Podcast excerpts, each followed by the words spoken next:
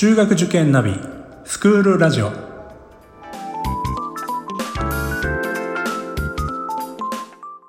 スクールナビゲーターののびるです。この番組は中学受験を目指すご家庭に学校の先生からの生の声や受験に役立つ情報をお届けするラジオです。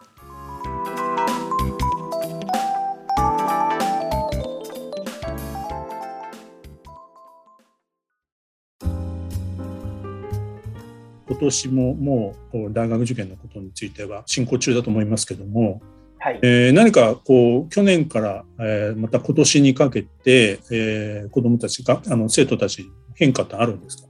どうでしょう、まあ、一つはやっぱり、いいことになるかどうか分かりませんけど、コロナ2年目っていうことですよね。あのある意味、そのコロナ禍で受験するっていうことを前提に、今の高校3年生たちは動いてきていますので、さらにやっぱり、えー、本当に試行錯誤が多かった昨年度の高3と比べて、はい、あのやっぱり1年間のその経験値というものがありますので、その中でどうやっていけばいいのか。まあ、例えば、オープンキャンパス一つとっても、あの、対面ではないのもある意味当たり前。対面があればラッキー。でもオンラインならオンラインでやるよっていうような形での、すごくその、まあ、慣れって言っていいんですかね。やっぱり慣れを感じますね。まあ、逆に我々の側も、あのこういう場合はこうというものがある程度、こう、感覚としてつかめてきたような気はします。ただまあ、あの、もう一つの問題として、やはり、新入試2年目っていうところの怖さも感じます。特に共通テストが昨年度はほぼセンター試験の踏襲だったのに対し、本当にそれでこのまま行くのか、あの思考問題のような、ちょっと、あの、アグレッシブな問題を、私、国語なんですごくやっぱり怖いんですけど、なるほど実用文出たらどうしようとか、はい、小説ではなくて、こう思いっきり韻文、詩や短歌っていうものを前面に出てきたらどうしようっていうのはありますよね。なるほど。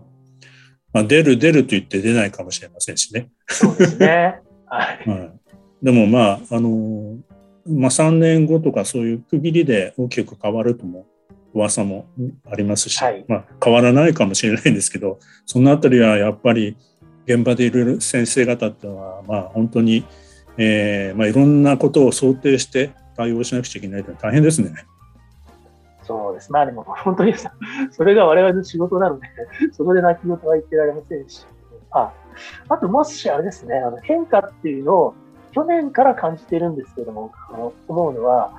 あの、英語の4技能っていうものが、あの、共通テストで入れる入れないも別問題として、大学入試で完全にマストになりつつあるなっていうのはすごく感じます。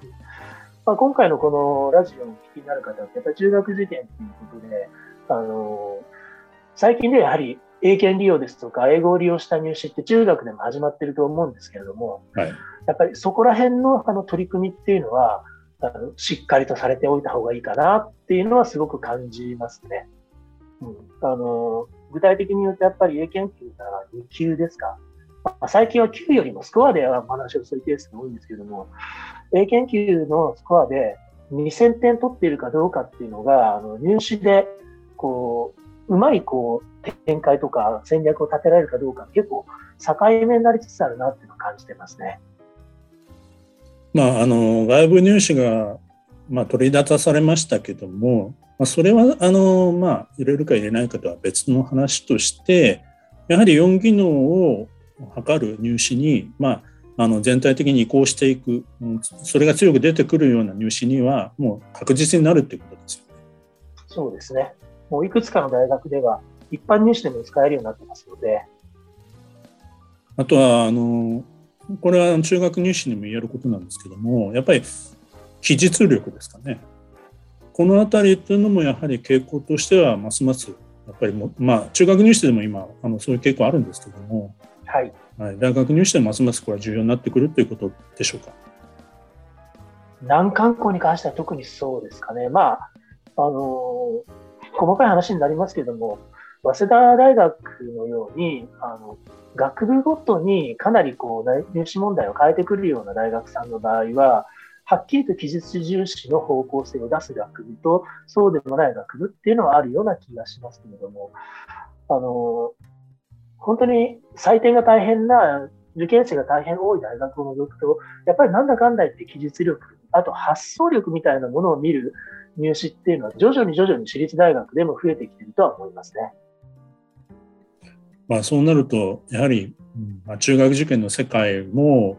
まあ、あのそれに合わせてあの変化があるんですけどもやっぱり子どものその小学生時代の、まあ、私たちはもう体験を重視した、まあ、塾でもあるんですけども、はい、外で遊ぶみたいなこと、まあ、いわゆるその非認知能力的なことも含めて、まあ、書く力であったりとか思考力であったりとか、まあ、そういったものがやはりあの未来のこの子どもたちには求められていくっていうことなんだと思うんですね。だから大学入試も多分そういう方向になるんであればやっぱり中学受験においてもそういったことの,、まああのまあ、対策をする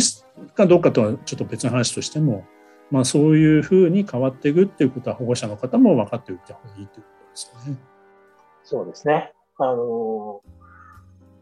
まあ、一般選抜、一般入試以外にも総合や推薦という形での入試が広がっておりますし、そういった中でも嫌でも書く力っていうものを試される、やっぱりそういう試験が小論文であれ、まあ、活動報告書であれ増えてますので、あの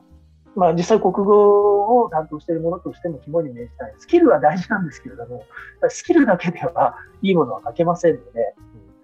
まあ、読解も含めてですけれども、まあ、自分が何を書くべきかっていうものをきちんと整理し、それを構成し、で、そこから先に多分スキルみたいなものが出てくるのかなっていう気がしてますね。えー、先生、他に何かあのお気づきの点とかあれば。これまた進路指導の話とは直接絡まないような気もするんですが、共通テストの英語の変化というものにどう対応していくのかっていうものが、やはりあの、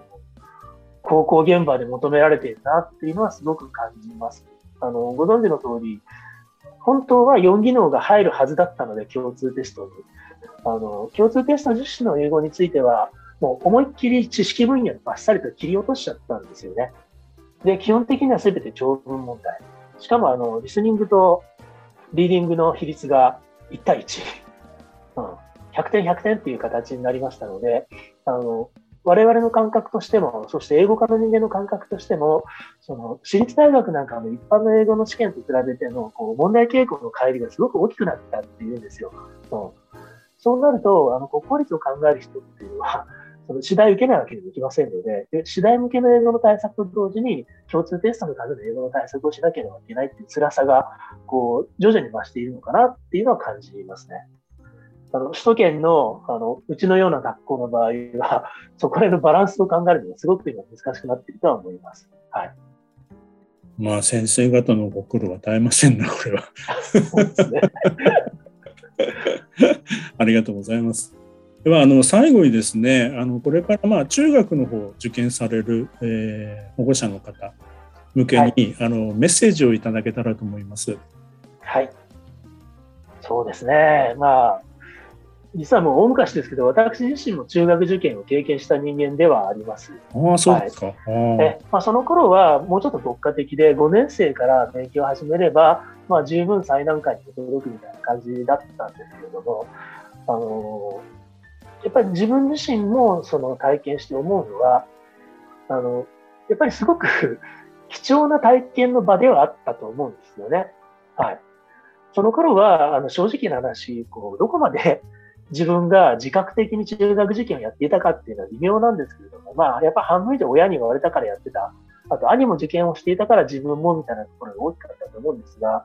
あの、中学受験を終えて、まあ、場合によってはもう、あの、社会人になってからそれを振り返って思うのは、あの時の勉強って、今の自分にもどっかで生かされてるよねっていう。それはあの、知識的なところもそうですし、やるべきことをきちんとやらないと結果は出ないんだっていう、なんかすごくナチュラルなレベルでの、その、うん、ちょっと仏教的な言い方で因果応報的なところって感じます。うん。そういう意味では、あの、やっぱり、お嬢さんなり、息子さんなりが、あの、やっぱ辛そうな表情で勉強してるのを見て、ああ、こんなことさせるのはって思うかもしれないんですけれども、あの、必ずどこかで身にはなっています。うん、それをやっぱり信じて、あの、中学受験っていうものをやったり、続けてほしいなと思います。ただまあ、それと同時に、あの、やっぱり、こう、本人の適性に合わないような勉強の仕方とか受験校のやり方みたいなのは、やはりその押し付けるべきではないんじゃないかな。うん、やっぱり中学受験って、あの、親子の二人三脚っていうふうによく言われます、やっぱりその親指導であっては、あの、親指導だけであってはならないと思いますので、やっぱりしっかりとお話し合いをされた上で、あの、子供さんが実際に学校をご覧になって、一番目を輝かせているような学校を第一志望にしていただければなとは思います。あの、その業界の方を前に言うのもなんですけれども、で、まあ、本校がやっぱそういう立ち位置だからっていうのもあるんですけれども、やっぱり偏差値だけでは測れないのが私立の魅力だと思いますので、はい。やっぱりぜひしっかりとあの学校を研究していただいて、うん、無論、あの、進学実績を含めて、総合的な判断をなさった上で、やっぱり親子ともいいねって思える学校をぜひ目指していただければなと思います。まあ、ついでに言いますと、それが本校であれば一番嬉しいなと思うんですけれども。はい、そうですね。はい、ありがとうございます。あの、実際のところは足を運んでみて、今日お話しいただかなかったこともたくさん、この、えー、宮田さんの魅力はたくさんありますので、えー、あの校舎に来ていただくのがいいと思いますし、まあ、昨年ですね、今現在の校長先生でいらっしゃる塩見先生にもご出演いただきましたんで、その当時のあの昔のですねバックナンバーも聞いていただければいいかなと思います。はい、またあの次回ですね別の先生にまたご出演のいただく予定ですのでそちらの方もぜひ聞いていただければというふうに思います。えー、本日は宮田学園の加納先生にお越しいただきました。どうもありがとうございました。あどうもこちらこそありがとうございました。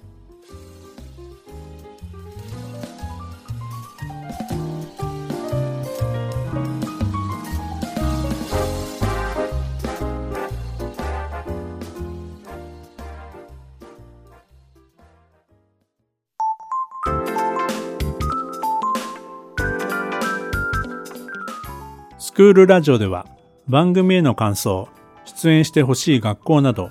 皆様からのお便りをお待ちしております。